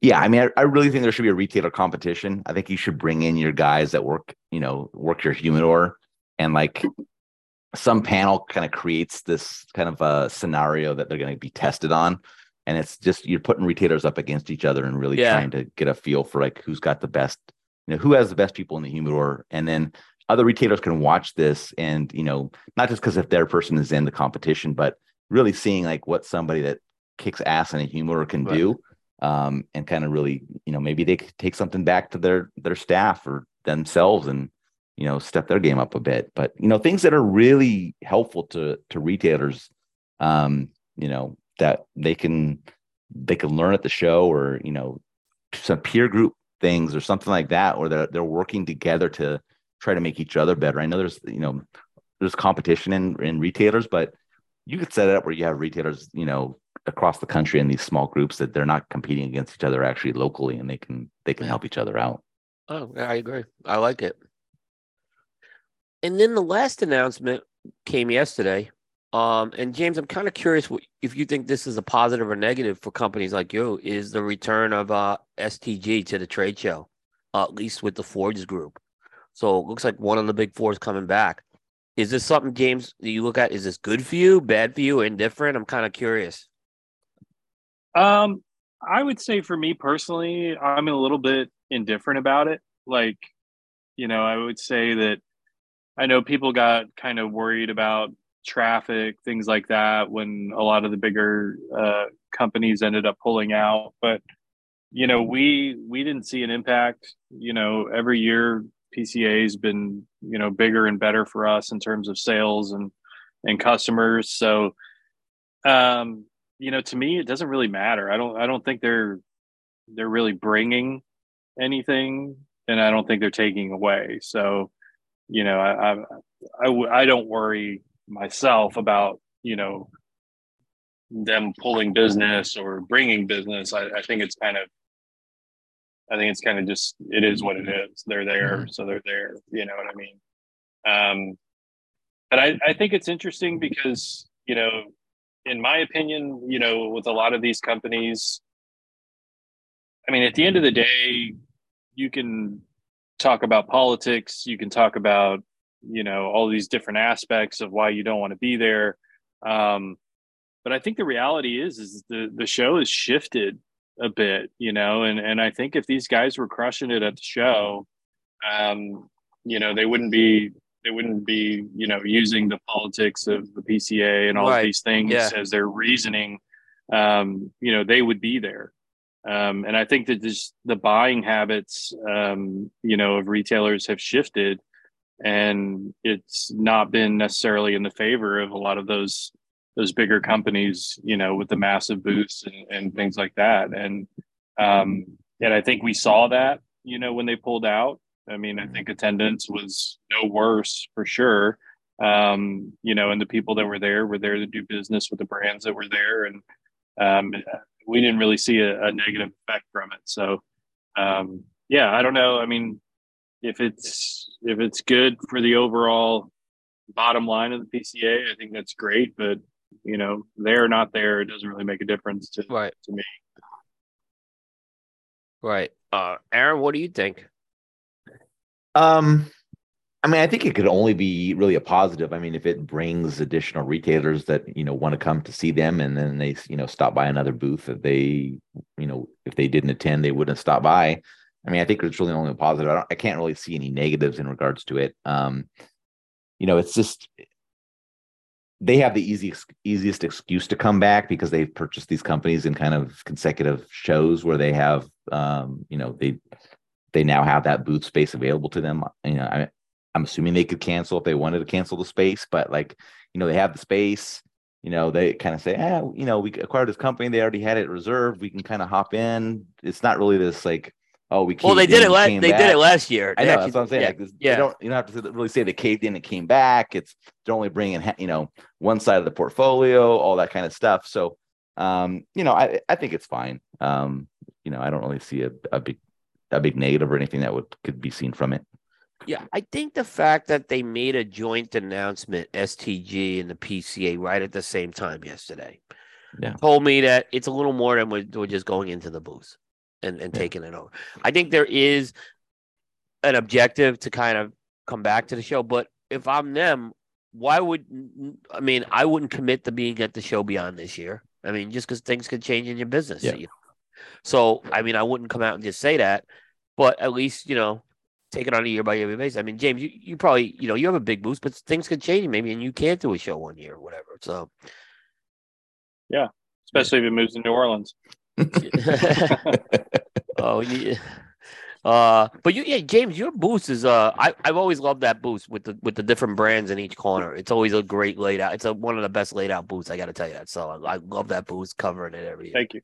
Yeah, so it's Thank a, you. it's a nice layout. So um, it's a large booth. It's not a small booth you have by any means.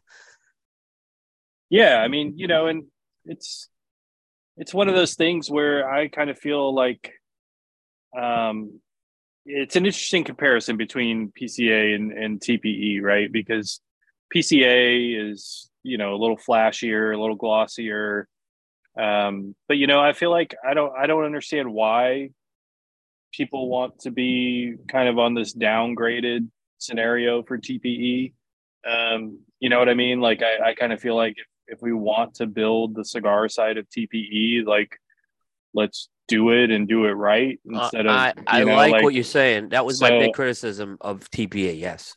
Yeah, so I, I don't really understand that mindset. I mean, I get it; it's a bit cheaper or whatever, but I mean, I just don't know that you're going to have the impact. You know what I mean? Like, I think that you know, say what you want about big boosts and this and that, but at the end of the day, like you know, you're you're you're making an impact. You're trying to make a statement. You're trying to get people to come in and want to come in, and you know, I feel like you know, with TPE, it's just kind of uh it's just not there. You know what I mean? Like I I would say that if if we were going to long term commit to TPE, we would definitely want to make more of an investment in it, and Yeah. you know have it be more impactful.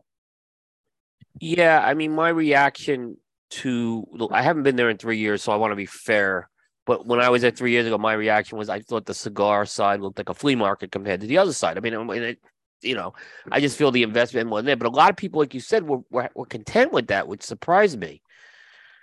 But I remember James, your booze at originally when you were at, at, at the IPCPR, and I mean, you had small booze to start out with, and and Yeah. obviously you saw the need. I think the, that's something you know it made business sense to do that. No, absolutely. I mean, Yeah. you know, it's it's. I mean, a lot of this industry is perception, right? Like, like you don't want to look like you're not doing well. You know, I mean, you want to, you know, you kind of need to look like you're selling a lot of imp- uh, products that you're Yeah. important that you you know you're there for a reason you know and i think that's Yeah. that's kind of the thing is you have you have to make a good impression because you know a lot of times at those trade shows that might be your first impression uh, on a group of retailers you know and so yeah i i, I think that uh, it's it's interesting and I'm, I'm hoping kind of the vibe that i was getting from tpe this year is that the cigar side is growing and going to continue to grow and hopefully we see it as kind of more important to people uh, and important enough to kind of put on a better display Did I wasn't at TPE this year? Were, were you there this year personally? Okay, because I know the year I went, you weren't there. I remember. Yeah. Yeah yeah we haven't really i don't i don't know. It's we did it um was it 2019 i think?